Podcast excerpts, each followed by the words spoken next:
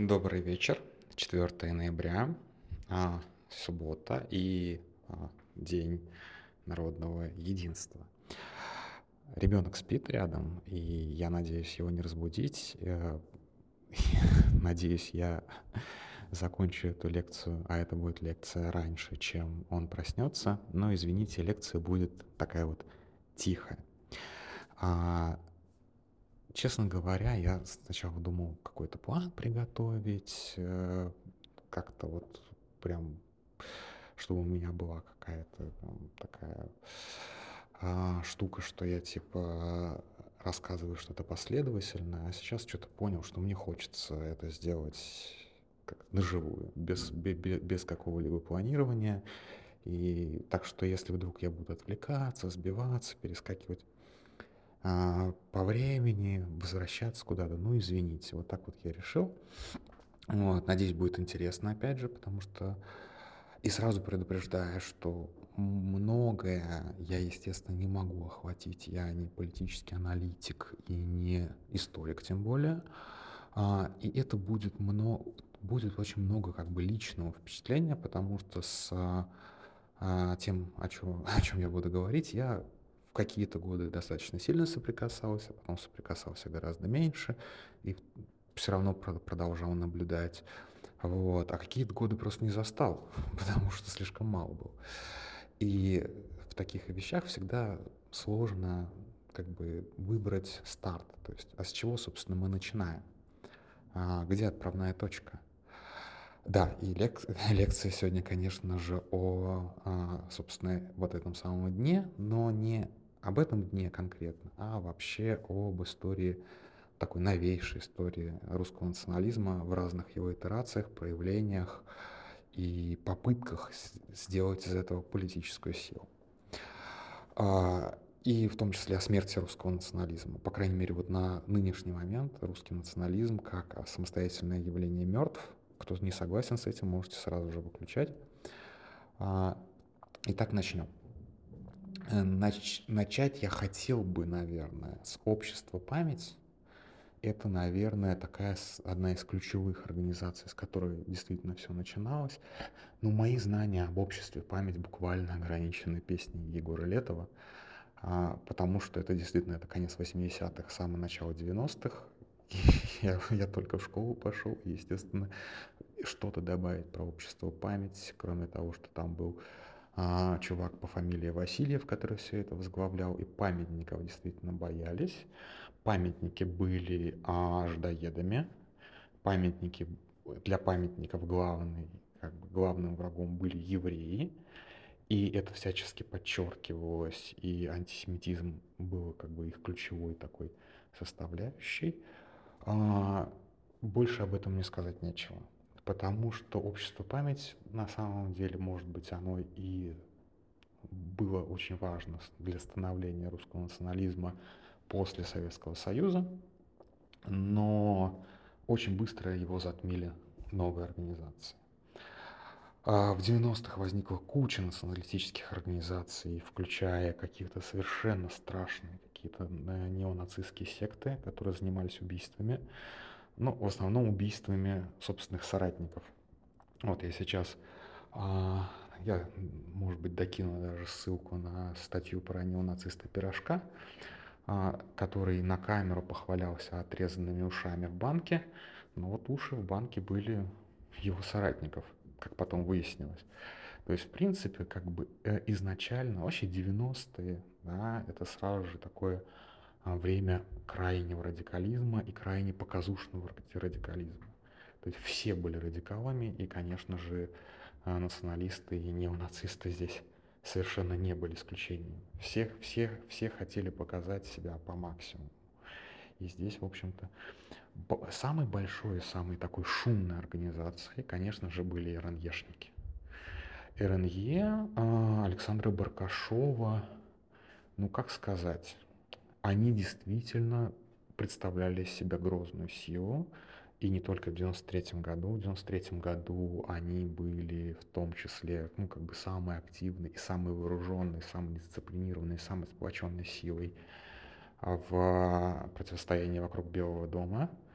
у них, были, у них было автоматическое оружие, их вооружили, а, и их не разгромили. То есть в отличие от а, прочих сил, которые так или иначе были вокруг Белого дома, они были дезорганизованы после а, октября 93-го, но РНЕ удалось этой дезорганизации избежать.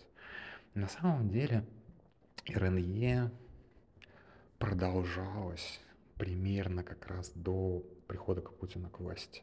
Ну, кто-то мне может сейчас возразить, сказать, что РНЕ существует по сей день. Безусловно, некоторые осколки РНЕ а, пережили, пережили все, и сейчас а, сын Александра Бракашова а, по-прежнему лидер какой-то маленькой секты, но все, опять же, по моей памяти, все пошло прахом.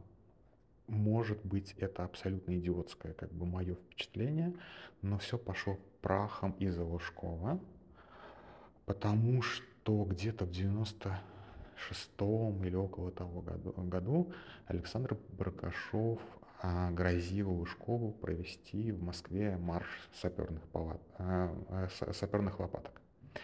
Ну, как бы саперная лопатка — это, как вы понимаете, не совсем шансовый инструмент. Ей, в общем-то, она используется в том числе как и рукопашное оружие.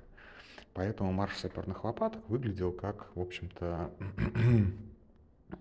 попытка провести вполне себе вооруженный какой-то а, вооруженную демонстрацию. Пускай это холодником, но тем не менее. Когда ты говоришь, что у тебя, ты, у тебя есть 2000 там, бойцов или больше, которые строем пройдут по улицам Москвы, вооруженные саперными лопатками, ну, вообще говоря, это серьезная угроза. Ну, опять же, этого марша не было. Этого марша не было, и примерно в то же время появилось видео, где а, Баркашов извиняется перед, перед теми, кого он обижал я не помню, как бы, перед кем он конкретно там извиняется, перед армянами или перед евреями. Это совершенно не важно. Важно то, что как бы вождь дал слабину.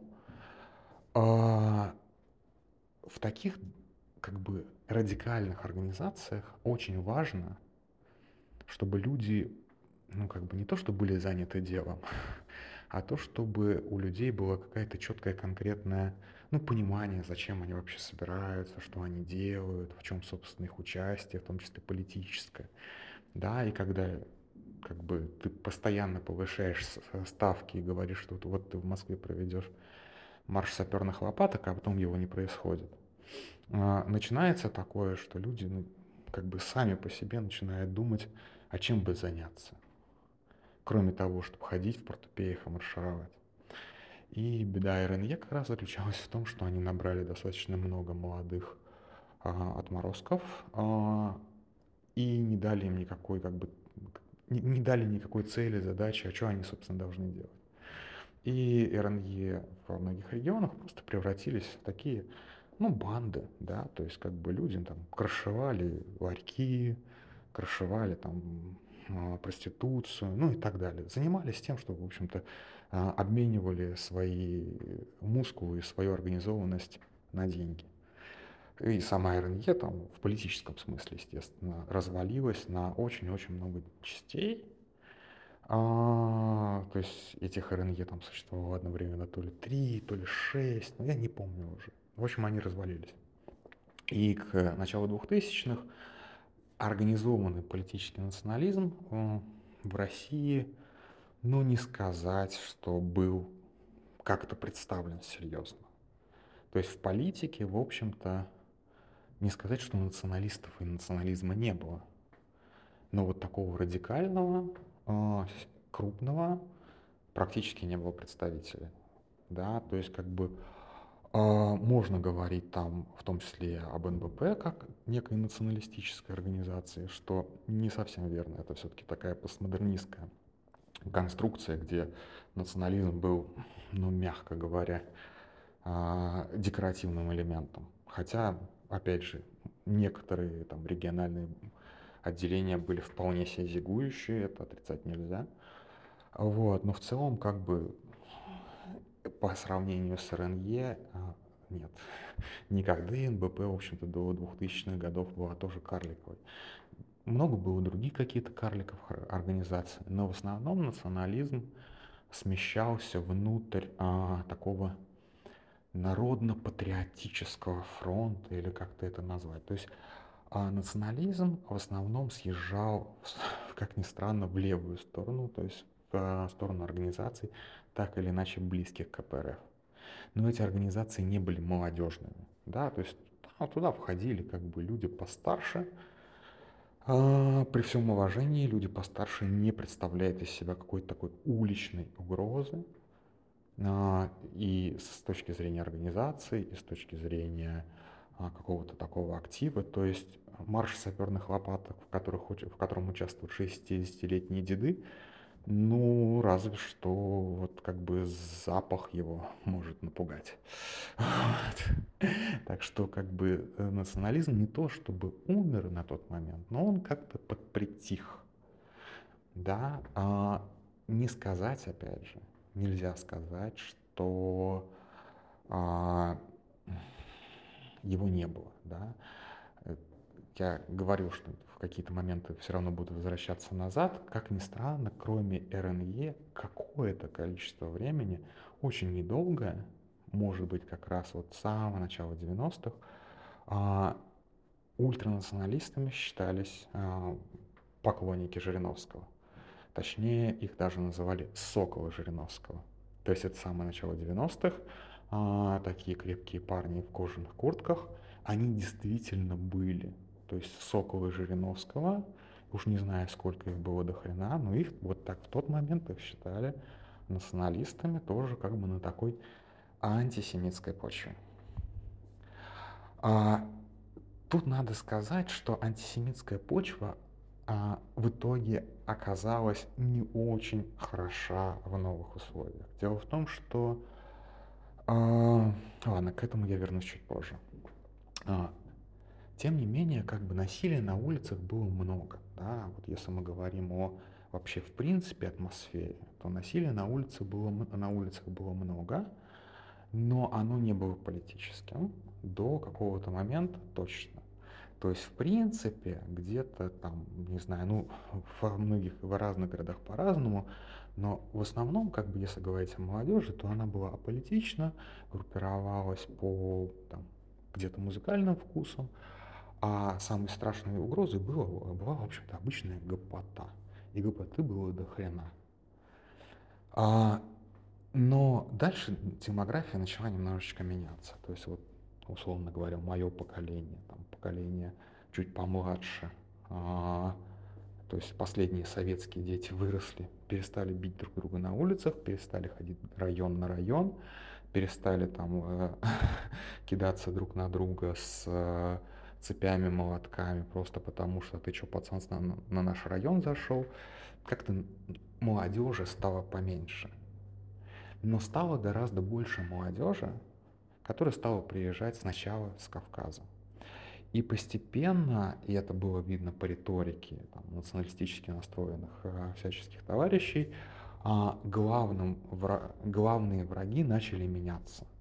То есть если для позднесоветского националиста или советского националиста главным врагом был еврей, то потом, я думаю даже, что где-то в конце 80-х им стал армянин, потому что было очень много беженцев из Спитака.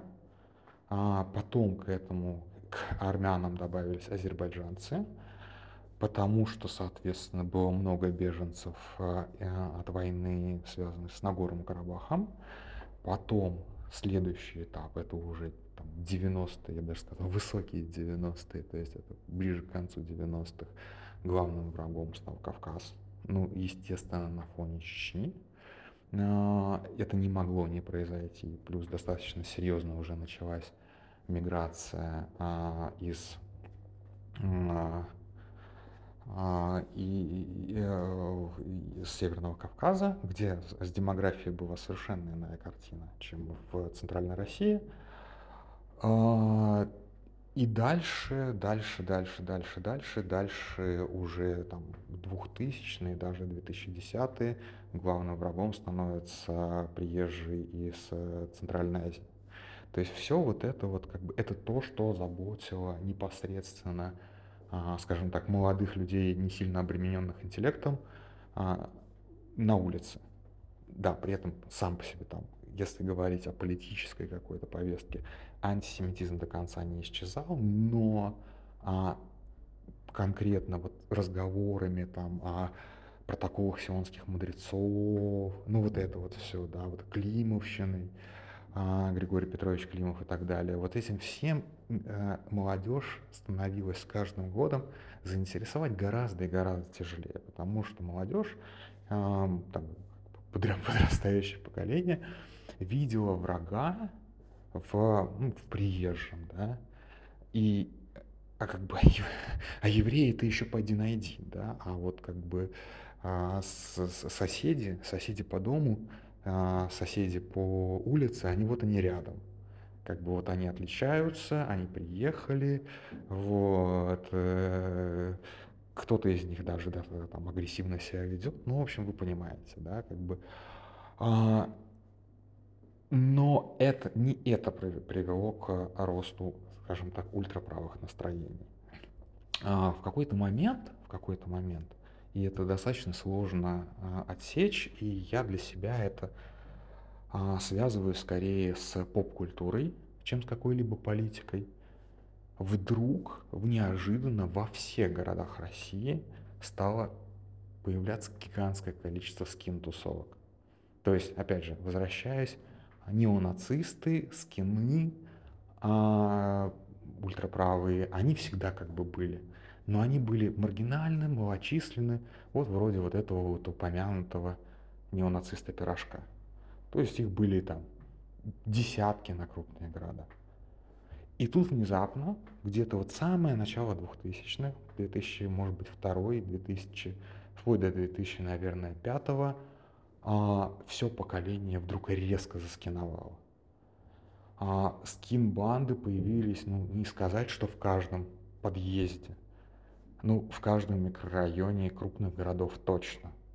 А, половина детей от 12 лет буквально, мы их называли карликами, карланами, а, ходили в бомберах, в подтяжках, брили головы, зиговали вот это вот все. Самая смешная банда, которую я видел, где там какие-то 12-13-летние дети ходи, шли ночью через весь город в бомберах и передавали друг другу пакет с клеем. Вот это вот, наверное, самое большое визуальное впечатление у меня от неонацизма того времени. А, с чем я это скорее связал бы, это не потому, что там при, появилось много приезжих, там, например, да, а, возникли какие-то проблемы миграции или еще что-то. Мне кажется, гораздо все проще. А, вышел культовый фильм совершенно в этой среде «Американская история X». На самом деле фильмов о неонацистах было чуть больше. Это, конечно же, фильм «Фанатик». А, по-моему, чуть позже появился. И еще какие-то фильмы. Они как бы... Все эти фильмы как бы с моралью, что нацистам быть плохо.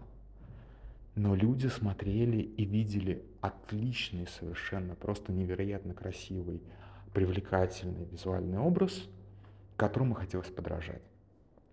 Молодежная мода вещь такая. С ней, в общем-то, достаточно сложно бороться. Она возникает, и иногда ее просто стоит пережить. Просто потому, что как бы то, что нам кажется совершенным идиотизмом и так далее, это вот просто как бы сейчас так носят и ничего с этим не сделаешь. То есть, в принципе, с кино было, как бы, стало быть модным. Как бы это ни ужасно не, звуч, не звучало. То есть те люди, которые раньше просто гоповали бы, там, пили, пи, пи, пили ягу и жрали семки по подъездам, просто пошли, побрились на лысо, э, надели тяги, надели, надели бомберы и пошли зарабатывать красные, шнур... Ой, красные, белые шнурки. А, тут как бы так скажем, что, а, опять же, мне всегда казалось, что количество преступлений на национальной почве, совершенные скинхедами, было всегда очень сильно преувеличено, в том числе самими скинхедами. с кем не поговори, да я убил столько-то человек, да вот, мы тут вчера запинали до смерти, выкинули тело в мусорку. Я этих скин, э, скиновских баек наслушался просто до кучи, просто до жопы. В основном скины занимались, заняли ту же самую нишу, которую заняли, э, занимали раньше гопники. Они просто ходили и били других, а, другие молодежные тусовки. То есть на кого мы сегодня прыгаем? На скейтеров, пошли вот со скейтерами, вот в Самаре, например, со скейтерами, скинами, скинам не очень получилось, их просто от, отпиздили этими самыми скейтами. Ну там, а вот там рэперы собираются, пойдемте их отметелим. Вот там вот как бы эти самые там а, длинноволосые собираются, пойдемте их отметелим. Вот там вот ролевики собираются, пойдемте их отметелим. То есть по большому счету это была такая реализация подросткового молодежного насилия под ультраправыми лозунгами. То есть какая разница драться под крики «ты с какого района?» или там «Зигхайль, Зигхайль». В общем-то, никакой, никакой особой разницы не было. Вот, поэтому, как бы, да, вот я помню какой-то свой диалог с одним из там, лидеров скинбанды, он там прямо говорил, моя цель в том, чтобы мы были самой, как бы, моя цель отпиздить всех в городе, буквально, чтобы мы были самой отмороженной бандой в городе. Вот мы сейчас всех отпиздили, и мы спокойны. Что-то вроде этого. То есть, в принципе, там, конечно же, было и про Гитлера, там, конечно же, было там вот это вот все, там, ЗОГ. Ну, на самом деле, опять же, эти люди особо книжек не читали, а, какими-то глубокими корнями какой-то там нацистской идеологии не интересовались, их интересовало исключительно насилие. А, продолжалось это прилично долго, то есть, ну, лет пять точно. Сколько этих скинов было на пике, да черт его знает. Это же мода. Как ты, как ты пересчитаешь модников? Никак совершенно.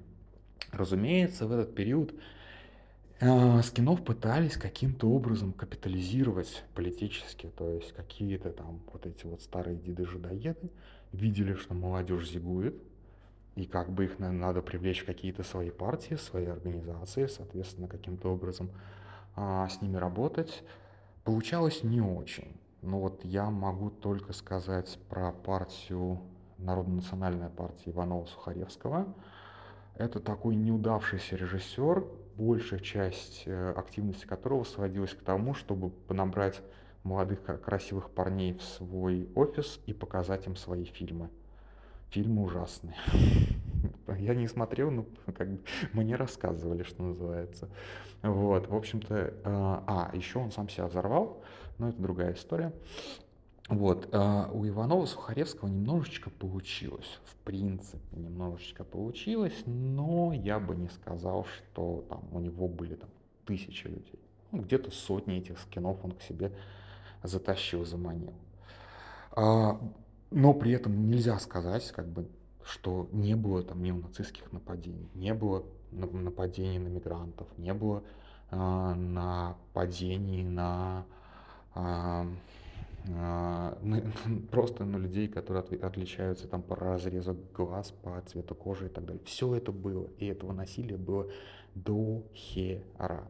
Ну, гораздо больше насилия было просто против таких же абсолютно э, соседей буквально, которые ни хрена не приезжие, а просто которые не скиновали. Вот. Так, Оль, тихо. Вот, короче, примерно так все это продолжалось достаточно долго. А, менты с этим пытались что-то сделать, и в школах с этим пытались что-то сделать. То есть а, менты действительно задерживали за внешний вид, менты ходили там в школу, в институт, вызывали родителей, вот это вот все пытались давить. И действительно, как бы в какой-то момент, там, года через три, после того, как это стало массовым, люди начали шифроваться, вот, то есть как бы делать карманную зигу, вот, делать малую зигу. Но на самом деле к этому времени мода немножечко начала сворачиваться, потому что модным моду, такую правую уличную моду перехватило скорее а, футбольное движение. То есть футбольных фанатов в какой-то момент просто стало больше, чем скинов. При этом футбольные фанаты там по-прежнему оставалась такая же а, идея. Бей, бей тех, кто, кто, не, кто не такой, как ты. Вот. И с фанатами здесь в, это, в этом плане было гораздо, как бы сказать, не сказать, что проще, но как бы немножечко это получалось камернее, потому что фанаты били других фанатов, а больше особо никого как бы за пределы своих э, их тусовки носили, ну не то, чтобы не, не выходило. Выходило, но гораздо меньше. И как бы действительно вот ультраправая какая-то уличная активность тоже а, свелась к каким-то вот этим вот фанатским движам.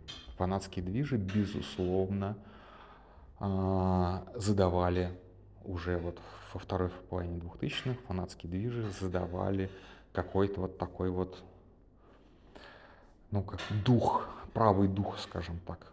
То есть зиговать надо было теперь уже не в бомбере, а в шарфе. Вот. Итак, мы дошли до середины 2000-х, и в середине 2000-х, собственно, произошло событие, из-за которого сегодня мы записываем, я записываю вы слушаете эту голосовуху. А, в тот момент а, коммунисты, то есть КПРФ и другие организации, а их тогда было ну, приличное количество, все еще представляли из себя ну какую-то силу и какую-то независимую и самостоятельную силу. То есть это, в общем-то, был важный такой элемент политического ландшафта они сохраняли независимость относительную. Они могли себе, как бы, они еще что-то о себе такое думали, что называется.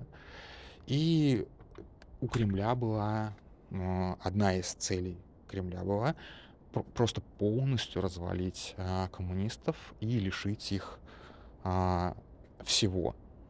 То есть пускай остаются, но остаются примерно в этом виде. То есть, в принципе, забегая вперед, им, это, э, им это удалось. Там в ход шли расколы всяческие, там еще что-то, еще что-то, много там чего было.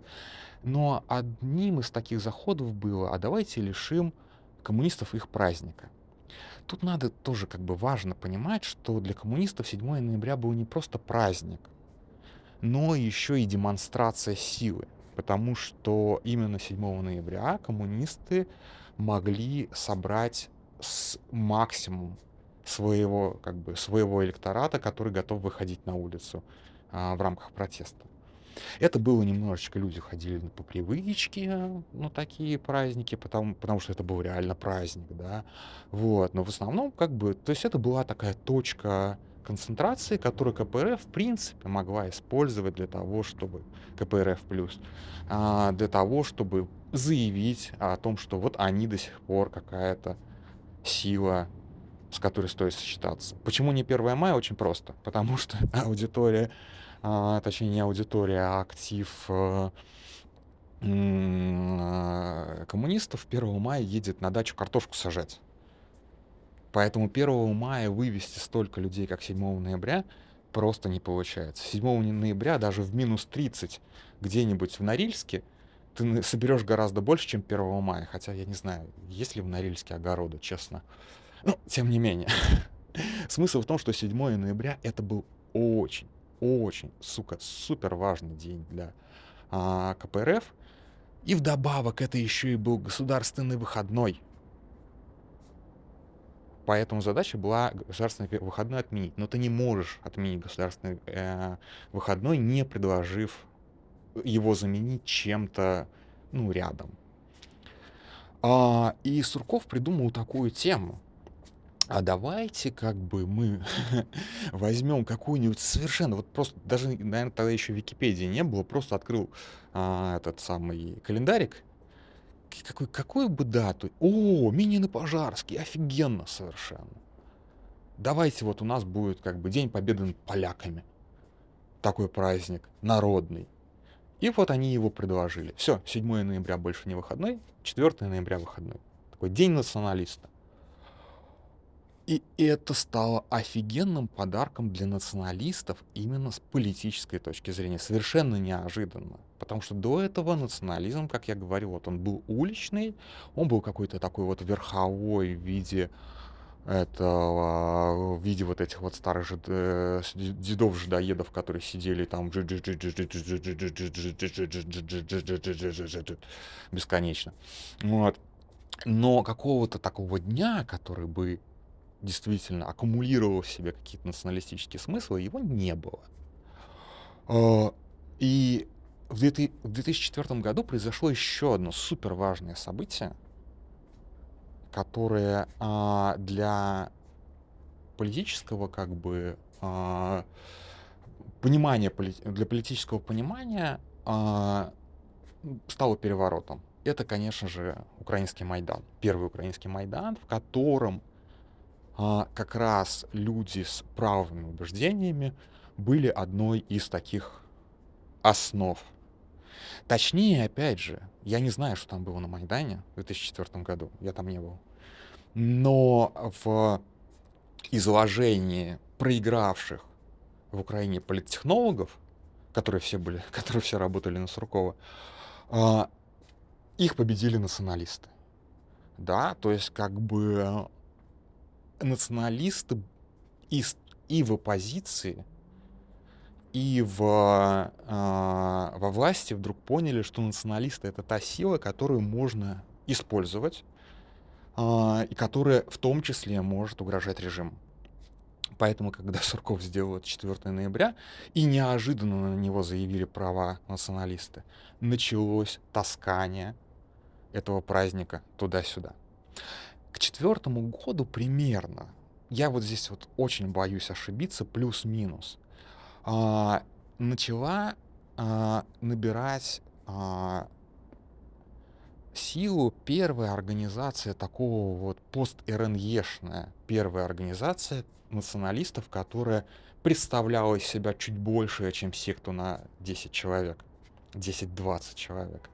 Это, конечно же, движение против нелегальной миграции – а, а, господи, забыл как забыл как э, а, этого самого как как как как зовут э, как как зовут его его лидера. Вот все все помнил. А, а теперь забыл а, как как как зовут э, главу. Белов Поткин да конечно же. А, Белов это он, фамилию ой фамилию псевдоним себе взял ну как Поткин да. А, тут как бы понятно что Поткин нормальная русская фамилия. Но поскольку постоянно э, надо искать э, еврея под кроватью, разумеется, она для... Она звучит слишком еврейски для того, чтобы быть лидером э, э, такой движухи. И вот движение против нелегальной миграции, они, в общем-то, само по себе название движения против нелегальной миграции было большой удачей. Потому что, вот, послушайте, движение против нелегальной иммиграции. То есть, как бы, а, как я вчера, да, вспоминал Гашика, а, партия умеренного прогресса в рамках закона. Движение против нелегальной миграции. То есть, в принципе, все все прекрасно понимали, что движение против мигрантов вообще. Но чтобы это было в рамках закона, умеренного, туда добавили слово нелегально. Вот. Это скорее была такая, я бы, опять же, не очень разбираюсь в ДПНИ, я ее изнутри себе не представляю, но мне кажется, что это была скорее такая э, больше горизонтальная организация в плане того, что это не был фюрерский движ, с э, Поткиным во главе, вот как такого вот прям без непререкаемого вождя. Это была скорее вот как бы союз банд, как мне кажется. Но здесь как бы я могу ошибаться. А, и вот Поткин как раз заявил о себе как человек, который проводит русские марши, и не только русские марши. Я, например, был на их митинге против установки памятника. Блин, вот я не помню, кому памятник, честно. Какому-то центральноазиатскому там диктатору, который то ли помер, то ли собирался помереть, то ли, то ли, а может Алиеву это был памятник. Черт его знает, неважно совершенно. Но вот как бы где-то там на окраине Москвы устанавливают совершенно незначимый памятник, и на это мероприятие собирается там по, под полторы-две тысячи человек, это было внушительно. И это до как бы такого массового еще охвата социальных сетей, все остальное. То есть по большому счету, как бы ну, благодаря Поткину, вокруг Поткина на националистическом именно таком политическом фланге произошел прям реально взрыв. Вот эту вот всю ультраправую гопоту, которая то скины, то футбольные фанаты в кои-то веки удалось более или менее структу структурированно собрать и вывести под какие-то знамена. И люди вместо того, чтобы заниматься вот этим вот привычным уже уличным насилием, вдруг занялись э, э, митингами. Их, да, их, их, их э, удалось вывести на улицу не для того, чтобы кого-то бить, а для того, чтобы э, заявлять какие-то политические требования. Это было дофига на самом деле. По тем временам абсолютной аполитизации это было дофига. И еще и на фоне Майдана, не забывайте, да? На Майдане победили националисты, были уверены в Кремле. Разумеется, этому противодействовали. Разумеется, а, русские марши не разрешали, а те русские марши, которые разрешали, тут туда выходили какие-то абрыганы, которые были официальными националистами. Туда ходил Холмогоров, туда ходили всякие дугинцы, а, туда ходили еще какие-то люди. Сейчас даже не вспомню просто, кто, кто туда ходил. Это было гораздо, гораздо печальнее, гораздо плачевнее все это смотрелось. Но это тоже все было. Они обычно проходили где-то, по-моему, на Шевченковской набережной. Вот. А националистам в итоге, в итоге националистам после того, как они там пытались провести русский марш в метро, а, пытались провести русский марш в прости господи, в а, ну, где-то в центре Москвы. В итоге им разрешили вот собираться в Люблино, то есть это самый-самый край Москвы, один из э, таких районов беднейших, где больше всего как раз э, приезжих э, из-за пределов России, потому что там вот как раз после разгрома э, а, как этот рынок назывался, господи, что с моей памяти это стало. В общем, там появился рынок Москва, самый крупный, а, самая крупная точка ввоза, скажем так, товаров из Центральной из Китая, из Центральной Азии. И, разумеется, там вокруг все а, концентрировалось так или иначе. Там и узбекская диаспора, и киргизская диаспора, и так далее, и так далее, и так далее. Поэтому влюблено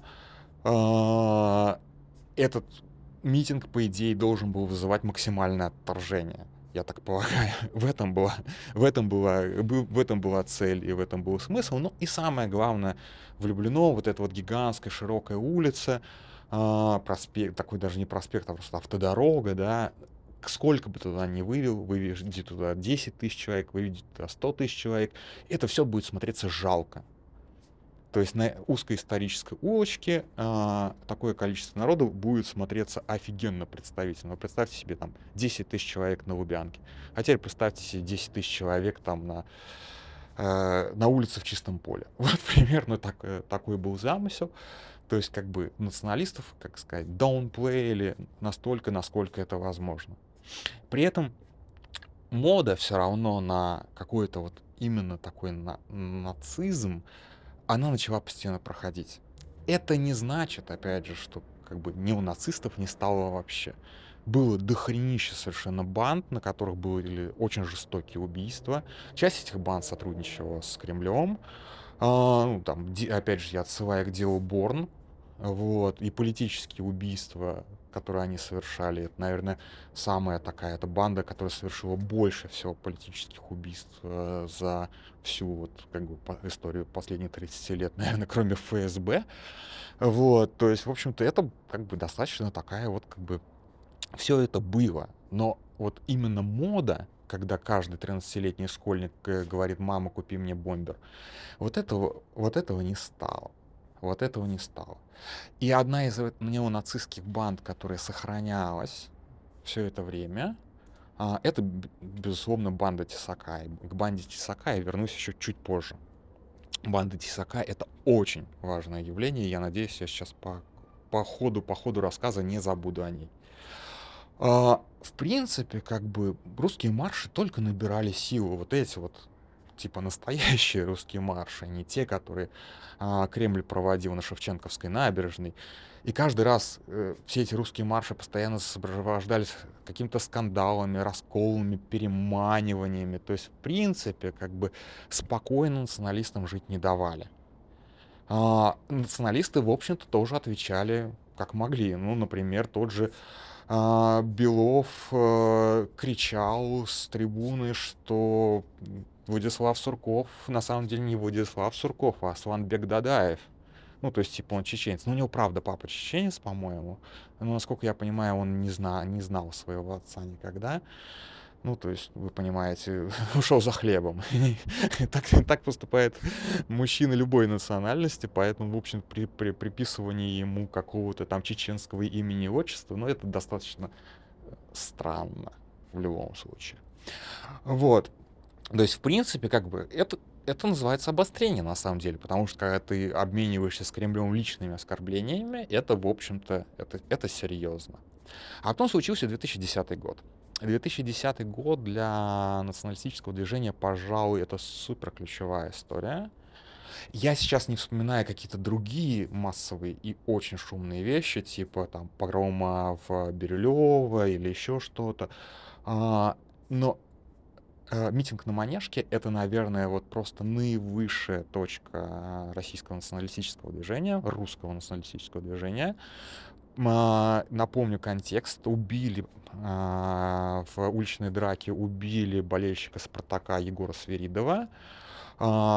Дело то ли пытались замять, то ли, как всегда, менты не просто не успели, ну, как, как не чепухнули, скажем так. Ну, то есть ни, ни, никто не пришел с явкой, э, с явкой с повинной, поэтому дело, в общем-то, стало висяком, как это обычно у ментов и бывает. А, правая общественность дико возмутилась, ну, нашего убили, да. Спартачи, которые, как бы, по-моему, были тогда главной ультраправой такой фанатской силы дико возмутились. И в итоге люди вышли на манежную, на манежную площадь, а, побили каких-то тусовщиков из Кавказа, которые там просто подвернулись под руку, побили ментов, и а, усмирять эту толпу лично вышел, если я не ошибаюсь, а, глава МВД. То есть глава МВД разговаривал с какими-то пацанами в масках, и ничего нормально, и они как-то договорились, и в итоге с представителями фанатского сообщества встречался Путин. То есть вот настолько это было угрожающе для власти, что 10 тысяч человек на манежке стоит. Может быть, там было больше, да, как бы, но считается, как бы, в истории вошло, что 10 тысяч на манежке собралось. Вот тогда националисты заявились о себе как о мощнейшей политической силе. Даже не потому, что они собрали много, а потому что они собрали быстро, это были действительно заряженные люди. А, ну, попробуйте вот сейчас, вот в течение суток, это, в течение двух суток, где угодно, в любой точке мира собрать 10 тысяч человек, агрессивных молодых людей. Это не так просто. Это реально, это реально непростая задача. То есть а, люди показали не то, что их много, а то, что они организованы, их организовано много. И это до хрена.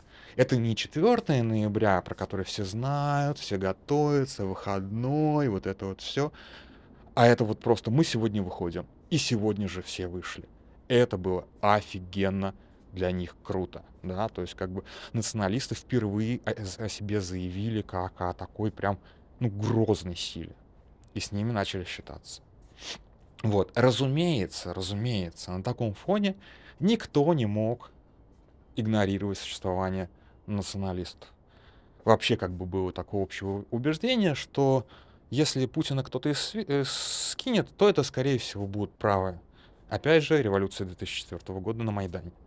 Типа, ребята, других вариантов, кроме как идти на поклон к правым, у нас нет. И либералы пошли на поклон к правым. Это к вопросу, зачем э, Навальный ходил на русский марш. Цинично это прозвучит, но Навальный ходил на русский марш, потому что он дружил с Беловым Подкиным, и он считал Белого Подкина своим э, союзником, который поможет ему в политической борьбе. Никаких других причин ходить на русский марш не было. А, И вот я могу сказать, что действительно на тот момент ощущалось, что самая крупная оппозиционная сила и самое-самое главное действенная, деликтоспособная, я не знаю, как еще сказать, какое слово здесь применить, самая, как бы, самая... Ну, Нацболы к этому времени де-факто умерли. То есть, как бы, все, НБП примерно вот в 2008-2009 году раз, разгромили. На самом деле НБП кончилось примерно на массовых посадках 2005 года. Дальше уже просто только всполохи. А, а, единственной силой, которая могло, могла дать вот просто молодежь, которая может крушить черепа ментам, были вот эти вот ребята. Это надо понимать. Достаточно цинично, да, но это надо понимать. Если мы хотим скинуть Путина, нам нужны люди, которые будут крушить черепа ментам. И это не мы. Извините, надо мной что-то летает. А, и это не мы.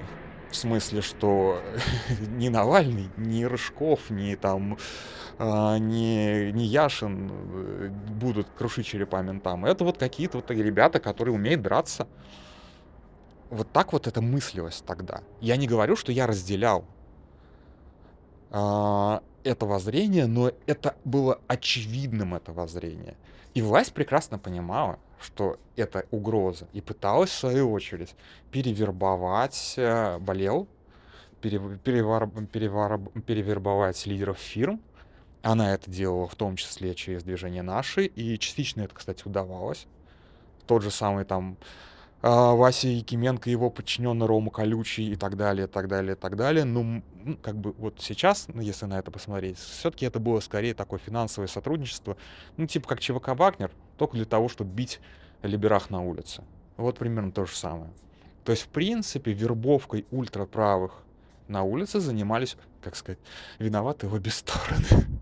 вот, то есть все это да. И действительно русский марш был одним из таких главных политических событий э, любого года, потому что вокруг этого всегда такое вот складывалось напряжение. Каждый раз от националистов ждали, что они все-таки выйдут за некоторые рамки, и каждый раз оказывалось, что как бы никаких, никаких рамок они не пересекали. А, потом случился 2011 год. На самом деле, как бы под 2010 год Манежка, да, помните, а 2011 год — это болотные протесты. И тут выяснилось. Удивительная вещь, что да, националисты, безусловно, приходят на эти митинги. Но приходят они, ну, мягко говоря, не в а, большом количестве. Там я не помню сейчас, даже вот я вспоминаю сейчас митинг на Сахарова, вот прям визуально вот прям перед, перед глазами картинка стоит. Это гигантское количество вот этих вот имперских флагов, просто гигантское количество. А подходишь поближе, там каждый человек держит по одному флагу, некоторые по два.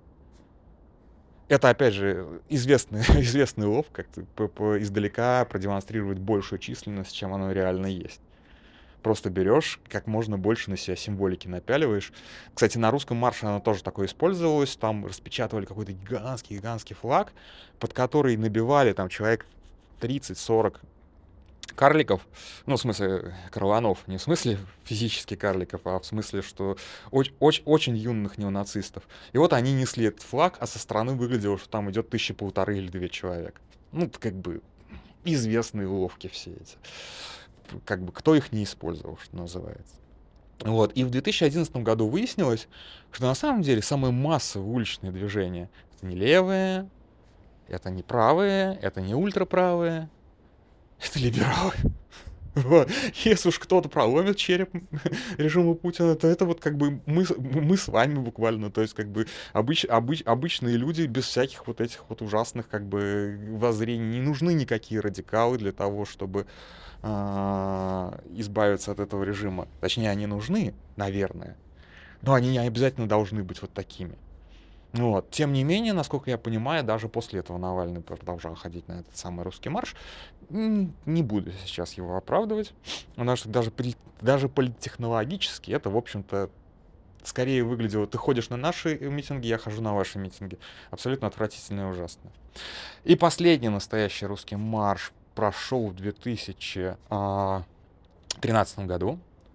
собственно, как 2013 год стал, в общем-то, последним годом жизни русского национализма. Потому что в 2014 году все закончилось.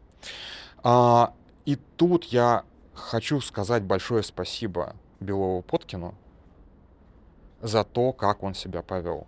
И не только Поткину, а, лидеру Славянского союза Демушкину я тоже хочу сказать большое спасибо. А, Дмитрия Демушкина я помню как а, лидера прям реально неонацистской секты. Я его снимал в 2006 году, нет, 2000, неважно, в шестом или седьмом году, я его снимал для РЕН-ТВ, и там у него все, все его паства 20 человек активно зиговало, размахивала ножами, рассказывала, как они режут приезжих, вот это вот все. В итоге он стал как бы почти системным политиком сейчас. Но до этого и Поткин, и э, Демушкин отсидели. А почему это произошло? Как они вообще оказались в тюрьме в итоге? Потому что в 2014 году к ним пришли и сказали, вы должны отправить своих на Донбасс. А они сказали, хуюшки. И в 2014 году ультраправое движение в России раскололось ровно пополам. За Украину и против Украины. И тут опять же надо сказать, что до 2014 года а российское и украинское ультраправые движения были не, то что одним целым, а очень сильно пересекались и по персоналиям, и по культуре, и по музыке, и по вот по моде, по всему. Поэтому, то есть, а, то есть не то, что там, там славянское единство, все остальное. Украинские националисты — это украинские националисты. Они никогда мне не сказали, что, типа, мы, мы младшие братья русского националиста, или там, украинский, как бы, украинский, Украины не существует, все это мы славяне. Опять же, наверное, такие секты были. Но факт в том, что никто, как бы, субъектности из них себя не лишал. Это очень важно понимать. А, я вернулся домой ребенок поел, второй ребенок еще, по-моему, спит. Продолжаем. Так вот, тихо, тихо, тихо, тихо, не посыпайся. Так вот, а на этом, в общем-то, в 2014 году русский марш, по-моему, еще прошел, и он проходил одновременно под двумя лозунгами. С одной стороны несли плакаты «Слава Киевской Руси, э, Новороссия, соси», вот. А другая там типа была за Донбасс. Что-то вроде этого. И все, по большому счету. На этом русского национализма как э, политической силы не стало. То есть в том подчиненном положении, в котором он находится, то есть как канал вербовки людей на фронт во всякие там испаньолы и так далее, но это не русский национализм. Это, извините, говно на палочке. Чем вы отличаетесь, там, условно говоря, от э, там, ЧВК Вагнер? Да ничем, нифига. То есть, по большому счету, вы вербовочный контроль. Вы такой альтернативный военкомат, а не тихо, тихо, тихо, тихо, тихо. Так, видимо, мне еще раз надо сменить дислокацию, иначе ребенок проснется. Вот. Возвращаясь к Тесаку. Тесак, безусловно, а, олицетворял в отличие от Поткина и от Демушкина, которые пытались в легальную политику, в уличную такую митинговую активность. А Тесак все это время занимался тем, что просто дискредитировал а, национальное движение, а с другой стороны его радикализировал, а с третьей стороны его криминализировал. Потому что э, его агитпродукция а, его студии, э, его студии, она как бы, она же не показывала убийство, но оно как бы, она как бы говорила о том, что надо убивать. А у Тесака появилось гигантское количество подражателей, то есть а, около Тесаковские банды были, ну не то что в каждом городе, во многих городах. И да, Тесак работал на Кремль. Какой-то из периодов своей жизни между отсидками он работал на Кремль. И он работал на Кремль, насколько я понимаю, уже когда была Сурковщина, сменилась Володинщиной, а Володин, как я уже тут рассказывал, боролся с геями.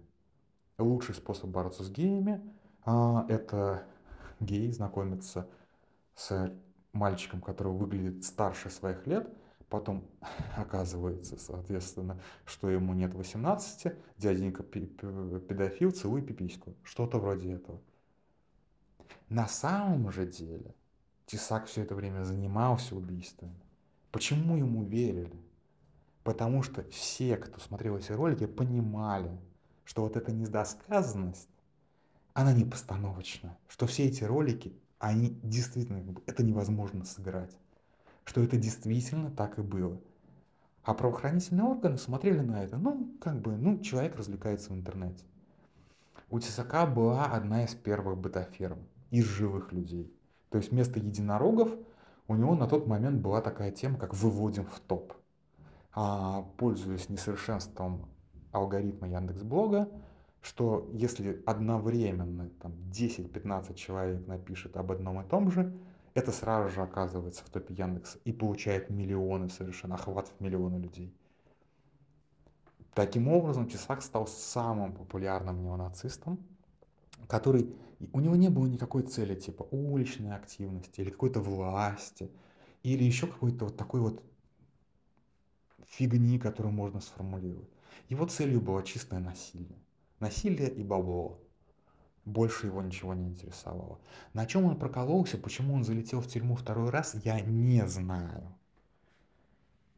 Но одно я знаю точно, что между отсидками, а сел он как гласит легенда по доносу Навального, он вышел как человек, который ненавидит Навального и который делает все, чтобы Навального уничтожить, а, в том числе а, политически.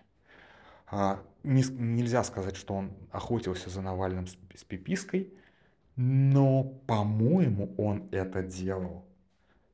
Мне сложно, как бы, опять же, точно сказать, делал он это или нет. Но когда вот как раз Навальный ходил на русский марш, один из самых больших рисков для Навального в тот момент был, что к нему подойдет тесак, обольет его мочой, кинет него членом или что-то вроде этого. И, насколько я понимаю, опасность была вполне реальная. А, потом Тесак в какой-то момент действительно стал слишком опасен, не нужен, неприятен, там, или там, я не знаю, решили больше не обжигаться, как обожглись на деле Борн. Вот от, от Тесака избавились. Но его наследие как бы по-прежнему живет. То есть я уверен, что до сих пор у него есть какие-нибудь подражатели, которые по-прежнему там таскают с собой фалоимитатор и по-прежнему убивают людей. Это все есть. То есть вот как бы радикальный неонацизм, он всегда с нами останется. То есть здесь с этим ничего не сделаешь. Но, во-первых, как бы, что, что, что, э, что, что в плюс, что пока, пока в Америке не снимают новую американскую историю X, кстати, которая абсолютно провалилась в прокате. Вот я сейчас открыл в Википедию, она, оказывается, абсолютно провалилась в прокате. А, ну, считалась суперкультовым фильмом. А, не будет новой моды на, на зигование и ношение, на ношение соответствующей атрибутики. А, ну, опять же, это непредсказуемо, да, потому что когда я вижу, как дети в Твиттере и в прочих социальных сетях начинают изображать себя консервативных мыслителей и буквально повторять там условно володинскую, кириенковскую пропаганду там, о том, что геи враги человечества, я, честно говоря, напрягаюсь.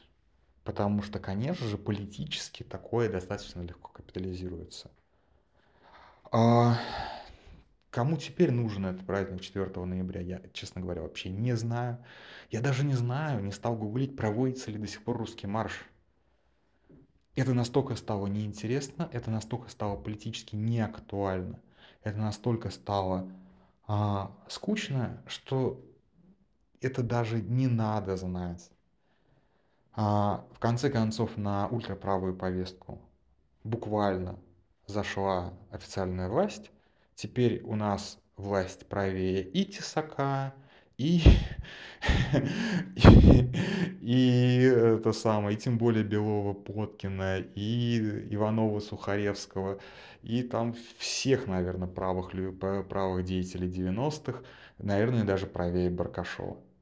И, в общем-то, то, что сейчас уличное насилие не реализуется а, ментами именно вот против тех людей, которые обычно ультраправых враги, ну, просто потому, что как бы времени пришло. Я думаю, что рано или поздно мы увидим, конечно же, а, в том числе репрессии против национальных меньшинств со стороны государства.